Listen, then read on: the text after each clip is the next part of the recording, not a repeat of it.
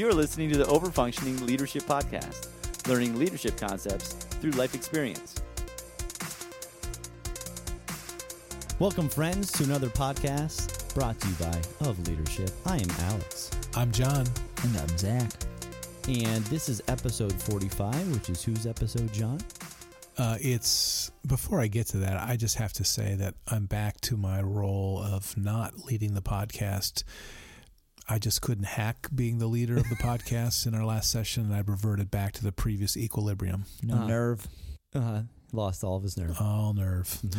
Uh, so, Mr. F for failure. yes, failure of nerve. Uh, number 45 was actually a failure in the NFL, but in college, he was pretty awesome. Number 45, Archie Griffin. Oh, yeah. two time Heisman Trophy Award winner from Ohio State Buckeyes, went on to be a mediocre running back for the Bengals, I believe. But nonetheless, he was a great Buckeye. He went to the Bengals. That's probably the reason. Yes, the Bengals.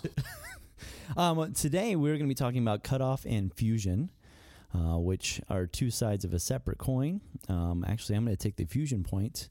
John's going to take the cutoff point, and Zach is, as he mentioned earlier before we started this podcast, he's just going to mix up the anxiety. So I'm just tossing in emotional grenades. I, I want to see what happens. I'm Yes. hoping for some fusion rather than some cutoff. Oh, really? Oh, well. Yeah. Is this one of those things where I get to win and John will lose? I might walk out, so Oh, okay. Yeah. I'll try to fuse to you, yet you'll walk out the door. It's going to be real awkward.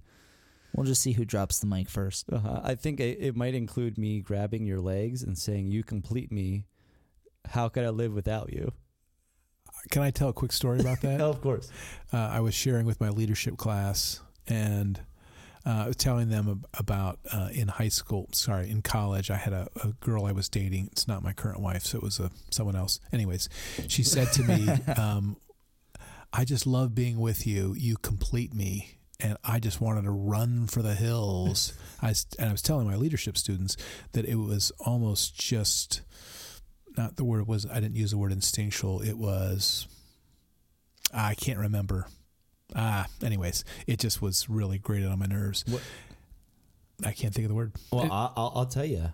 I have a similar story. When I was in college, I had a girl who literally had her arms around my legs on the ground and didn't want me to leave. well, So that's that it didn't get this far. Oh boy, oh luckily, luckily, I had a squirt bottle and just really, no, no, girl. and I still do that with Misha today. In response to that story, I was telling my class that, and just telling them about how it just really was bothered me so much, and and uh, one of my students raised his hand and said, "Well, Mr. Moore, maybe you overreacted. Maybe she was just trying to be nice." And I thought about it. And so here you have a student in a one down relationship that s- stands up, sort of, uh, sitting down, and says, Maybe you overreacted, which I thought was an interesting way that he could define himself and just offer a different perspective. But I told him he was wrong and told him to sit down. So, all right. So, cut off infusion already got a little, Flair for flavor. it, you know, a little taster in there, a little appetizer as it as it as it is. So, but before we get to that, we do need to recap our last episode, which was about homeostasis. And so, John, homeostasis is what, and what do we talk about? Well, we talked about homeostasis being uh, what you're comfortable with. It's what a system is used to. Uh, the synonym is equilibrium, which means at rest. So we defined it. We talked about its application in a couple different settings, and then we gave some ideas of what leaders can do with the knowledge of homeostasis. So if you get a chance, if you're a leader, listen to that to that episode. I think you'd find it valuable. Yeah. Um, so, gentlemen, the structure that we're going to be holding here is we're going to do a fable here. Zach, we're making him do it um, because we can. And then from there, we're going to be talking about cutoff and fusion. I'm going to take the cutoff or the fusion role. John's going to take the cutoff role, and we'll define it. We'll talk about the systems that we see it in, and then what you can do about it. So that's going to be our, basic structure. So starting from there, um, the fable here is going to be done by Zach. So go ahead and part your hair a new way. It is time for Zach's fable. Just a side note. Speaking of parts, this there's maybe this can be my fable. I had a friend, and he had long, long hair that he used to just pull, pull it down the back, separate it, and just get this nice, nice man pony going on. And he cut his hair nice and short. And for about a month, he had a hard part right down the center of his head with short, short hair because of ha- just like how the follicles had changed from that pull. And I, I think that goes to show what homeostasis is like. think Just you're as a, yes. Follicle re- homeostasis. yeah, yeah, yeah. Uh-huh. Right into the butt cut. The butt cut, yeah. Just a nice big crack down the center. But uh back to my fable, you know, we're talking about cutoff infusion and um I'll let you guys speak to the how how that spectrum sort of relates to this and I think it does play a part but I'm just going to sort of relay an interaction that I had and some observations I had from it and we'll just see where that leads. Um, but uh, recently I uh, I had some people over at my house to discuss um, some reading we were doing and we we were talking and it, it led into a discussion um, that, that got a little bit heated and it was um, sort of convictions based. It was uh, talking about under what situations one would do something. And it was interesting because we ended up having uh, essentially a, a 2 4 split where the majority of the group held itself one way and there was an obvious majority and an obvious minority and that led to the the person who was offering the non-majority view, which is, is a, a, a conviction, whether um, well thought out or not, something that they were holding dear, and they just felt attacked because they would say, "This is what I feel," um, and I'm not really sure why I feel it because I really haven't thought it through. And in response to that, there were several people saying, "Well, this is what I think, and this is why I think it." Now, let's make you think through this now so that we can get to a common ground. We can either, Mm. a- and it added a lot of tension because while that person was saying that, you had someone else saying, you know, I, I also agree with this guy's conclusion. Um, maybe not such a direct form of allegiance, but it was, ve- you know, there were there were sides forming, and it turned out to be two sides, and uh, you, you ended up with every one statement that uh, this person made that was counter majority opinion. There were three to four majority opinions pushed at her, which really just put it into an emotional situation. It was a very reactive situation. And me being in the facilitator role, I was very consciously looking at just the emotional processes of this. And you could see the the non-majority view holders they they were showing some support to one another. You know, there's only two of them, but the, there was a, a significant cutoff. There was just like after a certain point, there was an unwillingness to sustain the conversation. And there were also a couple of quick phrase sentences that were tossed in, in a reactive way that were just like, "I'm done," and both sides actually ended up dissatisfied with where the conversation lied. I, as the facilitator, I really think I should have stepped in earlier when I noticed there was an unequal conversation happening three on one viewpoint to the one on one viewpoint.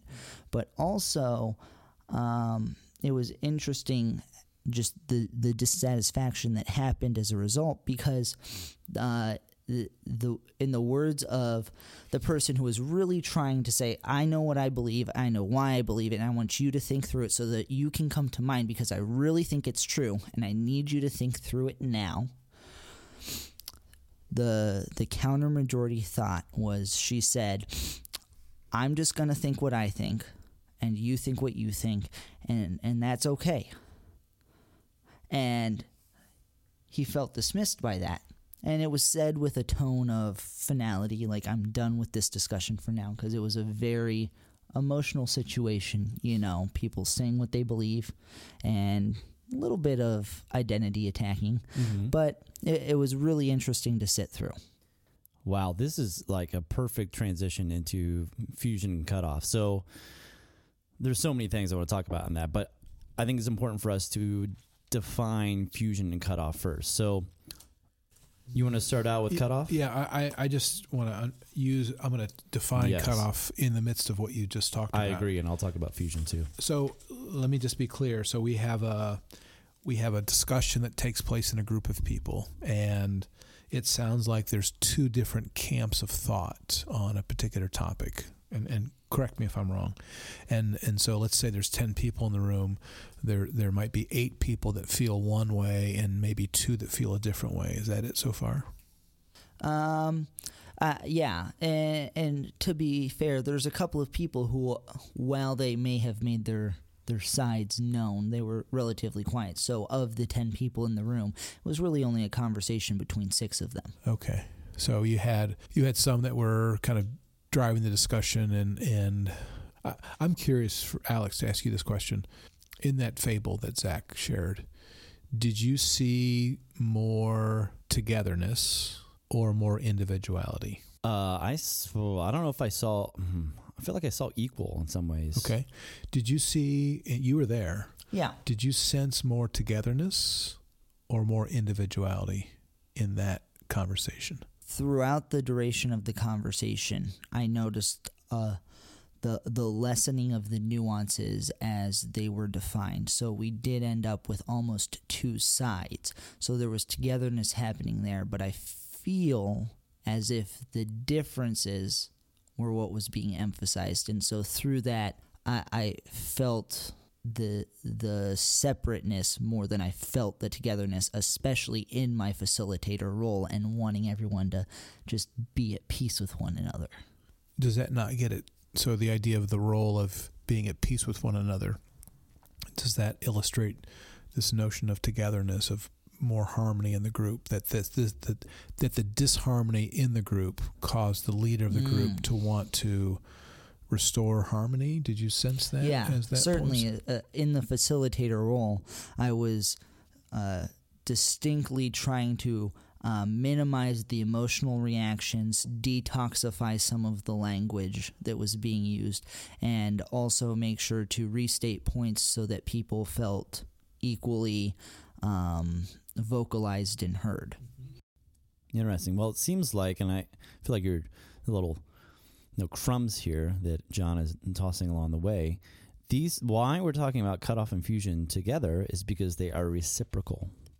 So within the story, as you have more anxiety, there's going to be a drive for togetherness, which causes fusion, and the outcomes of those fusion usually leads to lots of binary thinking, um, in addition to something also called herding, where you have two different sides. Um, there's a loss of self, and so you lose your individuality, and now you're part of this group. Those are some major indicators of fusion. On the opposite side, you're going to have cutoff. Yeah, you have cutoff on the other side, and, and cutoff is just an extreme form of individuality. So, for those that listened to the podcast before, you might remember Dr. Bowen, Murray Bowen, talked about the fundamental tension in every human relationship is between individuality and togetherness. So, togetherness to an extreme becomes fusion, and individuality to an extreme becomes cut off. So as anxiety rises, as Alex mentioned, you start to see this push towards togetherness, and oftentimes at the sacrifice of individuality. Hmm. And sometimes what can happen in a group, and it sounds like I don't want, I wasn't there, so I don't want to speak for it, but oftentimes in systems, what happens is as anxiety rises, there's this notion, Alex, you mentioned the idea of herding, that to be a good blank, I think this was a Christian group that you were maybe part of, but to be a you know, you fill in the blank, this is how you need to think, and one stands apart from that, the group feels threatened by a person that, that individuates himself for good reasons or unthoughtful reasons, doesn't matter. It's the idea of telling others how to think. I, I was uh, seeing that in that particular case study. Almost definitely. I mean, I was thinking of it in a way. So now that we know the definition of fused and and um, cut off, we'll we'll travel over into how we see this played out, and we're going to use this fable and other discussions within different systems. So uh, we're transitioning to a question of how do we see it? Where do we see it? And so within the example that you gave, it seemed like to me there's there's different things you can be fused to, but within that example, it was almost like fused to an outcome. I'm fused to this position, and thus I'm cutting off from any other position. Is that way that you saw it too? Yeah, I mean, I, I think you can use that example here that becoming so fused to an outcome. If you get a chance to listen to our podcast on failure, we were tossing this around before the podcast started, but when you're fused to an outcome and the outcome doesn't happen, you then decide that was a failure. Uh, and so one is fused to an outcome and um, and and sometimes then distances themselves from maybe even their own responsibility for that. Um, so it is reciprocal, two sides of the same coin. Mm-hmm. And, and one thing I will say is I had a conversation the next day with one of the members, and we were talking about how it was interesting to note how after a certain degree there was indications of this idea of I'm not going to be influenced by you anymore to that was punctuated by the quote unquote dismissive um, final comment you think what you think and I'll think what I think and that should be okay um, that that punctuated cutoff was predated by indications of like I'm being less and less influenced by you because of your fusion to this idea that I have obvious emotional reactivity to the idea. This wasn't a Facebook conversation, right? No, no, no. Okay. I, I can see how you would be surprised. yeah. I mean- this is what we see a, a a lot now within our societal system, and, and we talk about systems overall. Um, our country, so in the U.S., anxiety has risen, and we've seen a lot of togetherness, especially, and we see this in herding, especially within these Facebook discussions or. There's so many different things that we can see, um, even from our own president. He'll divide the lines and, and clearly mark the binary thinking of you're for or against, and there's no spectrum. Spectrum. Um, which is which I find quite interesting. Um, but it looks like John has some some thoughts. Uh, just thinking through what you just said about in a, in a country and this notion of you're either for me or against me, on my side or not on my side. So that indicates fusion, togetherness. But people resist that, and so they then flee or they, they cut off from. We, we talked about doing this podcast separately of doing fusion and then the next podcast cut off, and we debated back and forth. But what we're seeing is there is, so listeners at home, think about this. Who are you too close to, or what are you too close to? And then there's going to re- be a reciprocal person or habit where you're equally distant from. And, Mm. and I'll use an example. So, in my leadership class, we do case studies where students share different challenges that they had. And we had a recent case study where a student was sharing about a conflict he has with his father and how his father's they just have a very contentious relationship. And so we had the student draw a genogram where he drew dad and mom, and he drew uh, grandparents, and, and then aunts and uncles, which would be dad and mom's brothers and sisters. And we just had him do side by side mom's family tree and dad's family tree. And what we saw in mom's family tree was a number of relationships that were functioning well. Roberta Gilbert uses the term separate, equal, and open as a healthy relationship. And so on mom's side, there were more of that and and then on dad's side there was less of that. There was more cutoffs. And so as dad was cut off from some relationships he became fused to investment in his son's life and constant correction and constant uh, admonishment and reminders and so on and so forth. And uh, the, the, the boy said I think my dad means well but he's just so involved in my life that I just can't see to get him to back away. And so cut off from one area and then fused to another. And and so I think it's really, really helpful to look at that from a systems viewpoint, and that was a pretty good example. Hmm. Yeah, and it's and I think we can kind of. I, I know this isn't the best way because I'm literally doing two sides of the coin as I'm saying this, but it's almost like you can do it with some sort of like outcome fusion and cutoff, and then relational. We, it gets real dicey when you start looking at relational fusions and, and cutoffs there. And, and, and John and I have a lot of experience with that just in our own families. But as as you were as you were talking about like this positional or this this outcome based you know fusion and cutoff um, it, it took me back to and, and gentlemen you have to help me out here and i'm sure it's in other religious realms but you know our religious background um, especially in the United States. It's from a Christian background, I would say. And there is it the Beatitudes, or where's the one where you have like the the greatest will be the least, and there's those two different sides of the coins. Why can't I think of what that is? Do you know what I'm saying? The greatest uh, of you will be the least among my brethren. Yeah, and there's a whole bunch of different ones. You remember, like, um, Blessed are the poor in meek, spirit. Yeah, the meek one. The meek shall inherit the earth. Yeah, yeah. So I wonder, in, some ways, it's like balancing out between this fusion and this cutoff. You know, what? How can I balance? How can I have my convictions, but then also on the one hand be open to what other people are going to have to say. And that's the tricky part. And we'll talk more about that in the application piece of this podcast. But you can see that if you man, if you're so fused to some sort of conviction, which which does propel your life, is your guiding principle, how that can also lead into some cutoff, which I think that's kind of what you were talking about in some ways, Zach. And I know that I've experienced this in my own life um, based off of my different convictions. Um, that has had other people cut off from me in a relationship um, because I think of one way or another way. And that's what we see in Facebook and discussions like that. Um, but we'll get there eventually. But I wanted to bring that out because it just made me think of, you know, you had these two different sides of the coin, and eventually we're going to talk about how you navigate those two things. But that's really what it's looking at here with this cutoff and this fusion in a lot of ways. Does that make sense? Zach, you're looking at me. I don't know. I'm just thinking through where we're at in the conversation right now, and where we're trying to go. Yeah. So, yeah. well, I mean, overall, we talked about positional, right? And I Right. think we, we we're, we've done a pretty good job of talking about positional. Maybe we should go into the re- relational realm when it comes to cutoff and fusion.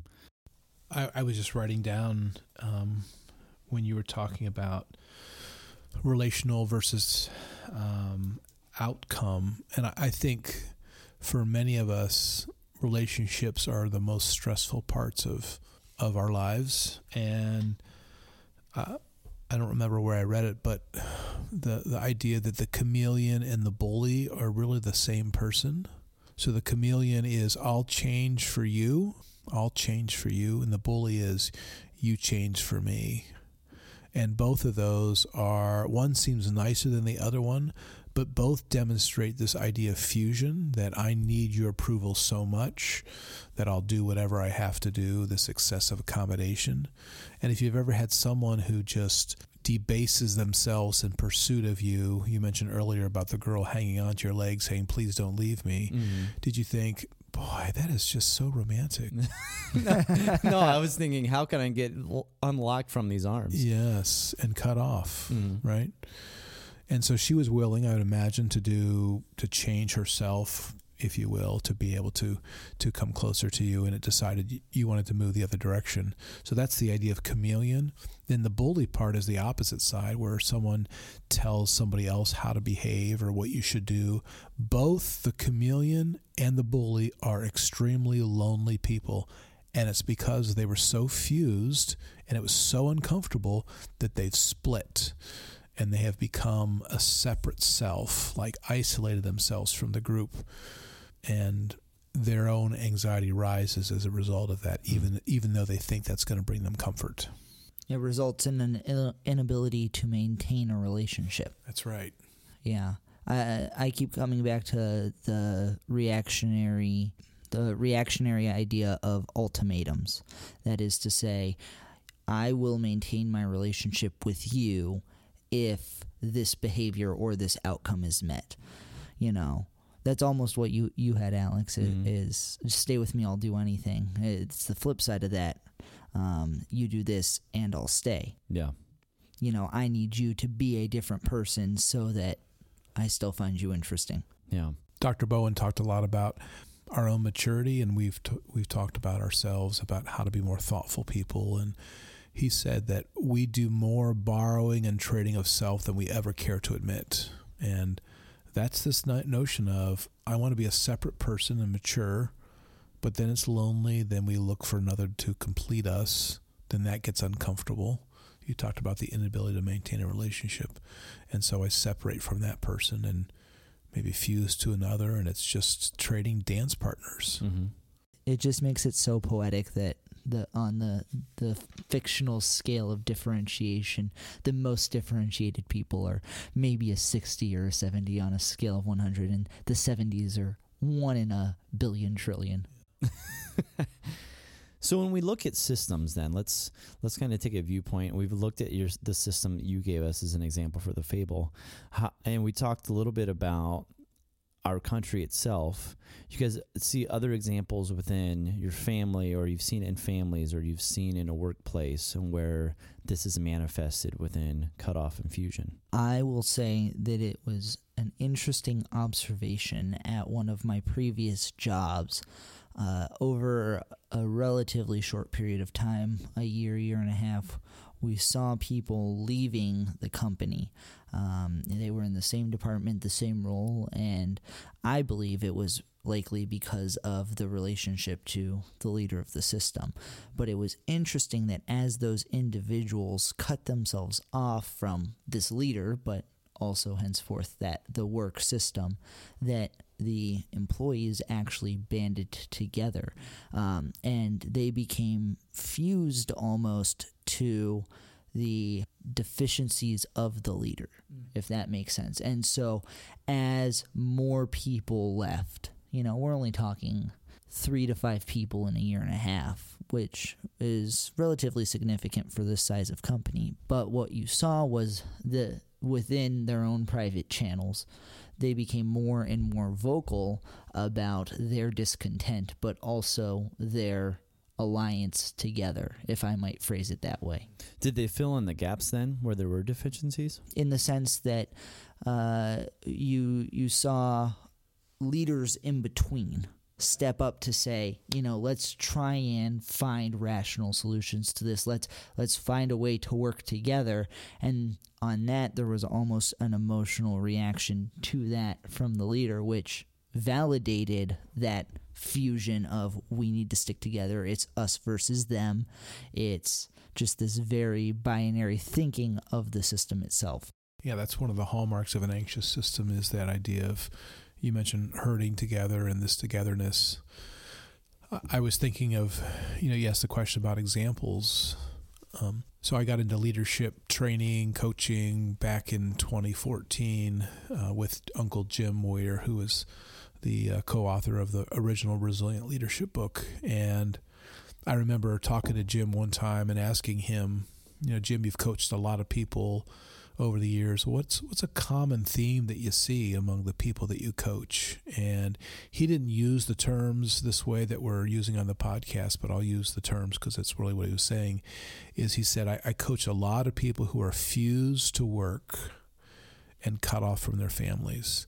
That they're so focused on their job and it requires long hours. They're fused to outcomes, they're fused to goals, and they work really hard and are, they're really successful financially, but they've lost their families and they're they're not sure how to get them back. And that's when you talked earlier about the reciprocity of fusion and cutoff. Fused at work, cut off to to family. And i see this continually among students who are fused to habits or fused to their phones and then cut off to real relationships. I think it's really important for our listeners to pay attention to. Again i'll say it again. Who are you too close to? What are you too close to? And then the inverse question is where is there too much fusion?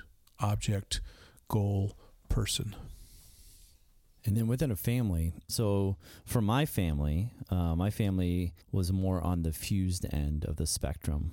Um, and within that, there's uh, you mentioned a term called herding, um, or that togetherness, that that one mind of thinking of this is the way we're going to think. Um, in my family, I, I can't quite remember. Uh, I can't quite remember that being it because my, my parents did a really good job of allowing me to think the way that that I felt.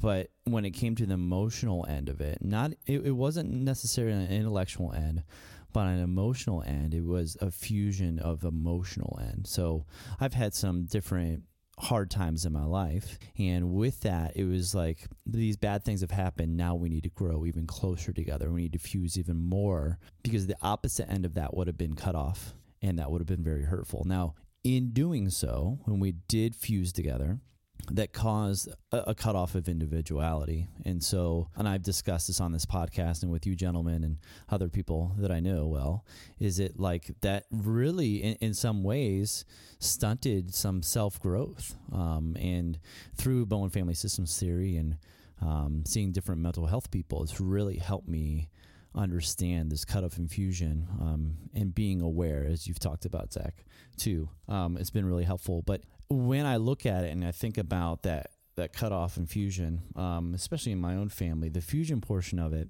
there's a couple different ways to look at it. Is to remember that within a family, this is this could be a generational term. So there's probably something to be said that wherever my parents came from may have also been within a fused system themselves.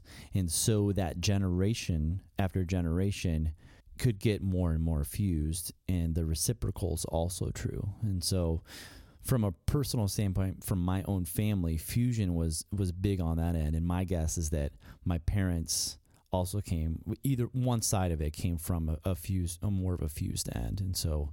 Um, now, within the book, Roberta Gilbert is discussed too, and then John, I'm sure you'll discuss more about cutoff here. But there's also something to be said within a family that is so fused or so cut off. What ends up happening is is you'll start seeing individual members start flipping and doing the, reci- the reciprocal, even with that in that family. Go, this is so much fused. I can't do this anymore. I'm going to start cutting off. Um, and it just keeps ramping up as generations go on, unless you have somebody who starts self awareness, starts to deal with their self differentiation. And not so many words of saying those words, but, you know, trying to start to reflect, looking at their homeostasis as we talked about last time. Gaining some perspective and doing some thinking to determine their actions rather than letting their emotions rule them. Yeah, doing something different. And we've talked about that a lot. This is such universal truth that uh, I don't know of anyone who is is so fused to another person where they've lost themselves that they feel good about the weeness of it all. you know, Ed Friedman talked about if you want to avoid getting a divorce, separate. And as couples age, sometimes the we pronoun becomes more pronounced and they start thinking as a group or a pair versus as individuals. There's something I think inherently we just feel I don't know visceral is probably too strong of a word, but when we lose that self, we there's something about us that, that pushes back against that. But at the same time, if we're not speaking to any family any family members at all, there's something about us that says something's wrong. I don't know, it seems to be wired in us if we go too extreme, one extreme or the other. Well, and we see this as as we mature as people. So John and I deal with these types of folks all the time. Is maybe not so much. It seems to happen more in middle school, but it definitely happens in high school too. Is this identification of self? And so, if you're trying to identify yourself and become an individual, especially as, as you mature, puberty, all that, you can see that tension just rising. You know, like, and we could all sit here and I can think of things that I did on purpose against what my parents wanted, just because I wanted to do something different. Did it work out? No. But I needed to do that um, to separate and become more individual on that. It's almost like a form of cutoff in some ways of I'm doing this my the way that I feel best fits. Even even though I know in some ways it isn't it isn't necessarily the best direction to go into.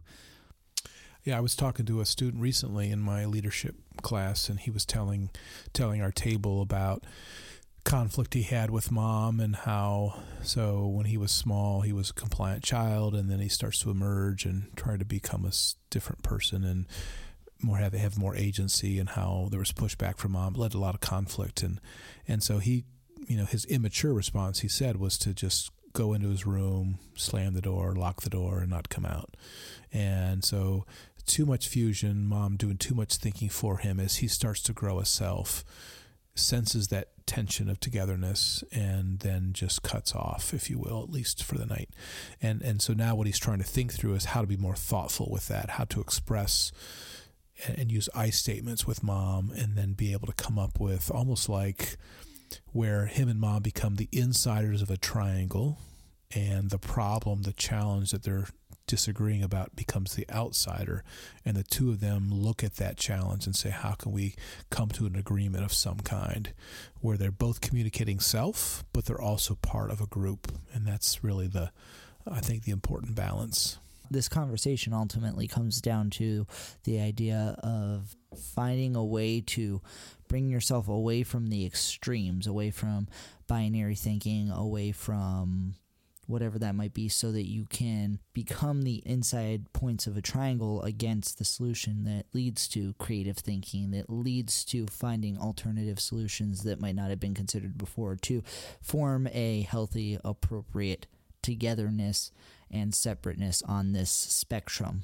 Because what we're seeing here, I, I don't know if we've made this super clear, but these are the extremes.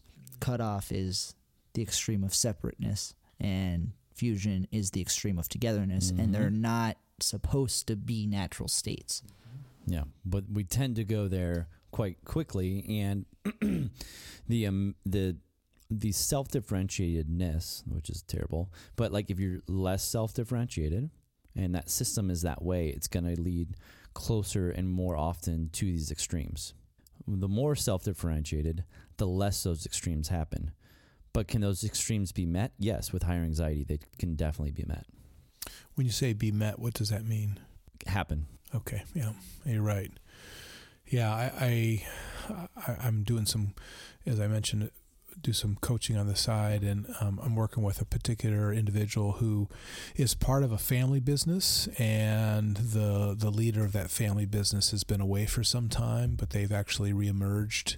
Uh, they're a person near retirement. When they come into the family business, they tend to cause more problems than solve, and it just puts everybody on edge, and even thoughtful people start to lose it a little bit. And I think that's exactly what you're saying. almost like nodal events too could make differences. So like births, deaths, those things, those acute anxiety happenings can easily lead into this fusion cutoff, especially at that time. So, well, you guys already started, you know, tiptoeing around the different what can we do with this cutoff infusion as leaders? What are we supposed to do with it? So let's talk about that. first and foremost is just recognizing it as an extremity when you you see that it's not the way you're supposed to react you know use that as a trigger to say okay let's let's move this out of the emotional realm whether that means I do have to separate myself but let's let's bring in some rational thinking And then you were talking about even go back to your fable, and and let's say you're a leader within that position, and you see this happening, this togetherness and this fusion. What what do you, how do you guide that? Because that's what you were trying to do when you're having that discussion. And as leaders, whatever system you're going to be in, you're going to see this happen. So what do you do? Wayne F. Regina has really helped me with that with his uh, book on mediation. Also, the the BFST Bowen Family Systems Theory, just this the the base um, idea that we have more in common than we have separate. I think is fundamental to this when when in this mediating, facilitating, overseeing position just to remind people you know regardless of where your paths split there is this common ground and let's let's start from there not start from our differing identities So does this go back to the what you were talking about with the triangle, the two points in the triangle? yeah focusing on the, the issue at hand and, and not focusing on each other's stuff. Is that what you're talking about? Because it sounded like when you were talking about your fable, you're like, here's the issue. Let's talk about the issue. And then all of a sudden it turned into, well, let's talk about the different sides of the issue and how we're on different sides and not the issue itself. Would that be it- true? it turned personal into a fusion of identity and belief Mm-hmm. and you had two people arguing against each other's identity and belief Mm-hmm. rather than individuals talking about how they felt about an issue Yeah. So would you even say that they were talking about the issue then? no Yeah. no that's that's an interesting thought because uh, and i had if i were to have created camps put them on different sides of the battlefield and then individually talk to the leaders afterward. What i found was one person was so focused on the issue they forgot the other person. And the other person was so focused on that other person that it wasn't about the issue. And I've heard, I've had conversations with both of them, and one only talks about the issue, not the person, and the other only talks about the person, not the issue. So would you rather them just talk about the issue and not the person? I'd rather them be able to relate well to one another, regardless of the issue. Mm-hmm. And that's what I'm fighting for. Vote for me. Vote for me, Zach Stahl, 2076. February 19th, 2019. Vote for me before you even heard this podcast. I think for leaders, we tend to avoid people that we have tension with, and we just don't talk to them. And so I think for leaders, that's easy to do. It doesn't matter what system you're part of. So find the people that are most irritating and engage them in conversation, not best friends, not necessarily work related if it's about a work colleague, but stop avoiding them because that distance, Bowen talks about, provides temporary relief, but ultimately raises the anxiety inside of both people. And I have seen it in a number of people that I talk to and in myself.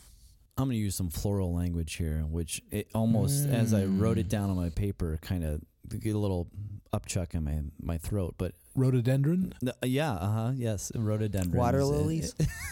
and hibiscus as well. Um, Uh-huh. So uh, I- I think if you can even go back to this fused outcome. So we have this person, John, that man, this person really irritates me, and and I know this in myself. This is what I do, and this is I think what a lot of people do is if I can just find one thing we have in common. Then I could at least talk to you about those things, you're right. So now we have this thing together, and we can be on the same side of whatever this is. So, whatever that is. But is there something to be said about this is mm, how about I just be not fused to that outcome but be more interested in the journey and like wherever we're going to go in this conversation instead of just being so fused to finding one thing that we have in common because there's people out there that you're not going to have anything in common with right i mean other than your humanness or maybe i don't i don't know. I'm just kind of teasing this out a little bit but like don't we struggle very similarly similarly similarly to other people? And can't we live together with that or not even struggles but also living with the joys of the different things that are going on instead of being so tight? And look i'm terrible at this. I'm just, just putting that right out there. But like instead of being so tied to having whatever we have in common you know like oh, well well i like browns so i can talk to you about browns and i can talk to you about the weather because you really like weather and you have all these different identifiers for people which is great and i think it helps open up conversations but it's almost like being open and curious about wherever that conversation is going to go so that way it's not so based and fused off of some sort of outcome. So even to the most irritating person you can think of man if i can just be curious with them and just see where the conversation goes it doesn't even matter where it's going to go it's just me taking an effort to be curious with that person is probably going to lead us into a, a really good place right It's interesting that you mentioned that as I look at situations that are like the one that I mentioned and that have that similar dynamic where I see those two people who I am, you know, a commonality in my own, but I, I'd never be in a system with those two people together. And other situations like that, uh, there's that that one person that is divisive is focused on an outcome and not on a person. And they do that in all regards to that relationship with the other person in this this typecasting that I have because I've seen that on several occasions and this it leads to the other person feeling like their identity has to be tied to the outcome they're constantly defending. And so I think that's a great response is um, if you find that your conversations turned pointed and into debates or arguments, you know, rather than finding ways to be more persuasive or finding ways to be more to, to guide them to your outcome, step back and say, well, let me just be curious about them. Let me understand more about them as a person And regardless of where you get with that outcome, Mm-hmm. I think you will end up being more persuasive. You're driving the anxiety basically out of Yeah. the conversation. Now we're talking on a very individual, one to one kind of relationship here, Yeah. right? Because if if you, man, it's hard. I can even think about. I can feel the creepies just thinking about how that's a difficult conversation for some individuals eh, that I interact with, right? But it's almost like if you can think that way, the what ifs of what's going to happen out of this conversation are, are let go because you have no idea where it's going to go. Like it's really just Yeah. being like, I don't know where this is going to go, but I think it's going to be helpful. So now, on the other side of that, going back to I'm leading a group or something along the lines, and you're seeing this dif- the this fusion and cutoff happening within the group. And I know you've discussed this already, but I just want to clarify it because I feel like we've clarified on an individual level, one to one. This curiosity can really loosen up the the cutoff and fusion portion, right? Unless there's any other things that you guys think of specifically what to do with cutoff and fusion when it comes to relationships. So to clarify, the question is, what do you do with cutoff and fusion in relationships? only just an individual almost one-to-one relationships when you have those different ones Maybe this comes down to acute and chronic anxiety. Maybe rather than constantly trying to deal with the chronic anxiety of this divisive issue or th- whatever is causing the fusion or cutoff, have that little bit of acute anxiety and fence that off and say, this is something that we're going to set aside for now. Um, and I'd appreciate if you respect that so that we can be in relationship with one another. john you have any thoughts when it comes to the individual because I, i'm trying to parse it out between this individualness because we all deal with our individual relationships to we're also talking to leaders who are like just what zach was talking about had this group how do you deal with the group as opposed to dealing with individual relationships so on an individual level how can we be better at of uh, of decreasing the anxiety so we don't get to cut off infusion Sure. Um, well, I, I think without having a whiteboard here and drawing a triangle, uh, I think if if I can be an insider with someone else and look at an outside issue, you mentioned about the Browns or something. I think it's even something as simple as so in a in a, a boss and employee. Uh, I think you're doing great work. You know, is there something I can do to support you in your classroom, or is there something I can do to be helpful to you in your professional career, or and just seeing if they see anything. And I think it's kind of opening up that dialogue because what does that person value? What do they want? And how can I help them achieve that? That would be the outside issue on a triangle. Mm. And and I think even among colleagues, uh, so in the teaching profession, I'm really struggling with how to teach Congress. What are your thoughts on how you teach it? And maybe I could, you know, borrow something from you. So showing appropriate vulnerability, and you know that's two people on the inside looking at my struggle with Congress on the outside, and acting them as a resource. I think those visualizing it as two insiders, I'm going to put myself on the insider with this person and put an outcome that they want to achieve and I want to try to help them. Or inversely, I'm struggling with something and how could that person be useful to me? It's almost like looking at them as your clients then. So they're driving that whatever that's going to go to. Like it's almost like, okay, let me ask you the questions. I'm not going to give you advice. Another podcast we talked about how to give good advice. I think the reduction of all of that is finding a way to invite someone into a conversation that is not emotionally tender for you or them and that's either because you're showing appropriate vulnerability and inviting into them into something that you are willing to have some level of emotional maturity about or maybe emotional numbness or just the ability to to separate yourself to look at it from a rational perspective. Cuz the inverse doesn't work. I was thinking about that. People have a tendency to say let me help you solve your problem. And that doesn't work because you've just inserted yourself even though your intention is to be that inside sider let me help you solve your problem. You've just put yourself into a situation where they might be emotionally vulnerable or reactive and that's that's offensive to that person. It's it's it can be seen as an attack and it can cause emotional reactivity. Mhm. Which then, just to clarify, cut off and fusion, right? So the fusion would be we have to agree. Yeah. This is the outcome. We have to be here. The cutoff portion is we we can't agree at all, so we're going to cut off from this relationship. mm-hmm. So I think on an individual level, I think we've answered that question. Then if you are in charge of a group and you're watching the group, how do you help not control, what am I trying to say? F- hmm, How do you prevent emotions from running rampant It's and to causing causing fusion cutoff. reactive behavior, specifically fusion and cutoff? Yes. Mm-hmm. I think you mentioned in the last podcast of managing yourself in the midst of that. And sometimes just take a break. You know, it's not the time to have this conversation. Let's get back to it. But um, I think it's managing yourself in the midst of that reactive situation. I think we talk about the concept of defusing things a lot, and that comes from setting good expectations, especially in a group setting, uh, reminding people of why they're there. You know, in Wayne F. Regina's mediation, it, it's tough because you have two parties that are coming together for something that might be mutually exclusive. Right, that there might not actually be a resolution for.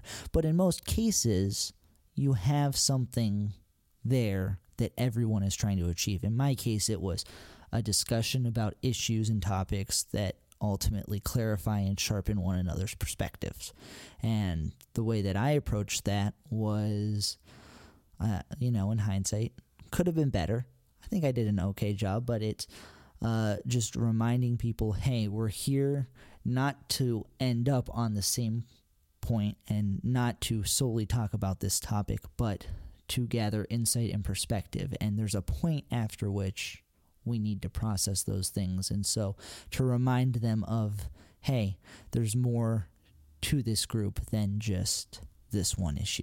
And then how do you how do you get your group to be better at that? We just talked about individual interactions and as a leader having those inter, individual individual interactions to decrease the the fusion and cutoff between just the individual relationships can really go a long way to when you have to lead that group because they'll see you as a different person and they will know because you have managed yourself well the anxiety will be lower hopefully decreasing the likelihood of having a cutoff fusion reaction before you and that's i mean you even mentioned that in your fable a little bit afterwards you wanted to talk to people Oh, and build those relationships And it's also interesting. I don't know how this pertains, and I don't want this to be like a, a shout out to me, but people people took notice that I was detoxifying language and that I was uh, preventing the emotional tides from taking control of the conversation. And on an instance at the end of that conversation, someone said, Hey, we have a facilitator in this group, and I just realized now that's what we don't have in the other group.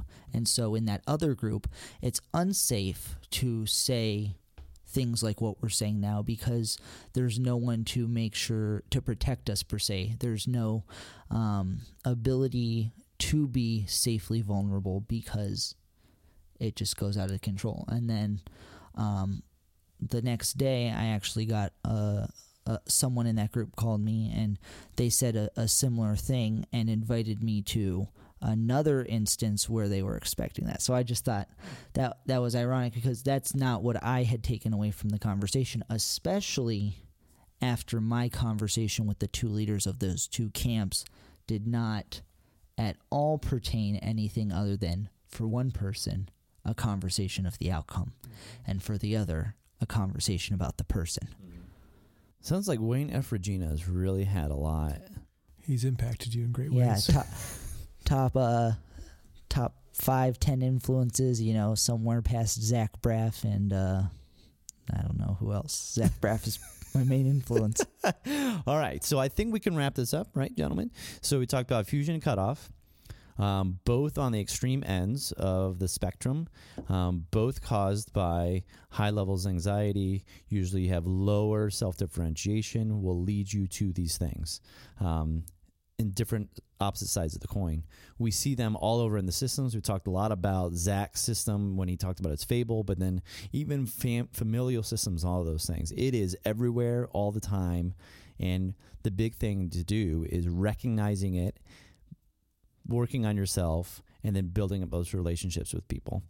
Those seems to be the, the areas that, that will really help you within this this discussion of, of fusion and cutoff. So with that, I think we need to wrap this bad boy up. A little bow on it. So, um, where can you find this podcast? You can find this podcast on the Facebook, the YouTube, the iTunes, the Google Play, um, Simplecast. the Simplecast. Mhm. You can Email us. you can email us at ofleadership at gmail.com. Mhm. And simple, awesome shout out to who? Jeff, Jeff, Jeff, Jeff, Hu- Jesse Hus, Jesse Huffstetler. I was gonna say Jeffy Huffstetler. Jeffy Jesse, Hustetler, yeah. Jesse Huffstetler for Yes. the for the sick beats. that would be great music ensembles. he is known as Jetler on Spotify. You can check him out there, and maybe he'll do some sick beats for you. yeah. Uh-huh. He's a great guy. Say hi to him if you see him. Yeah. So thank you for joining us. And with that, I am Alex, I'm John. And I'm Zach. and we'll catch you next time. See you around. Adios.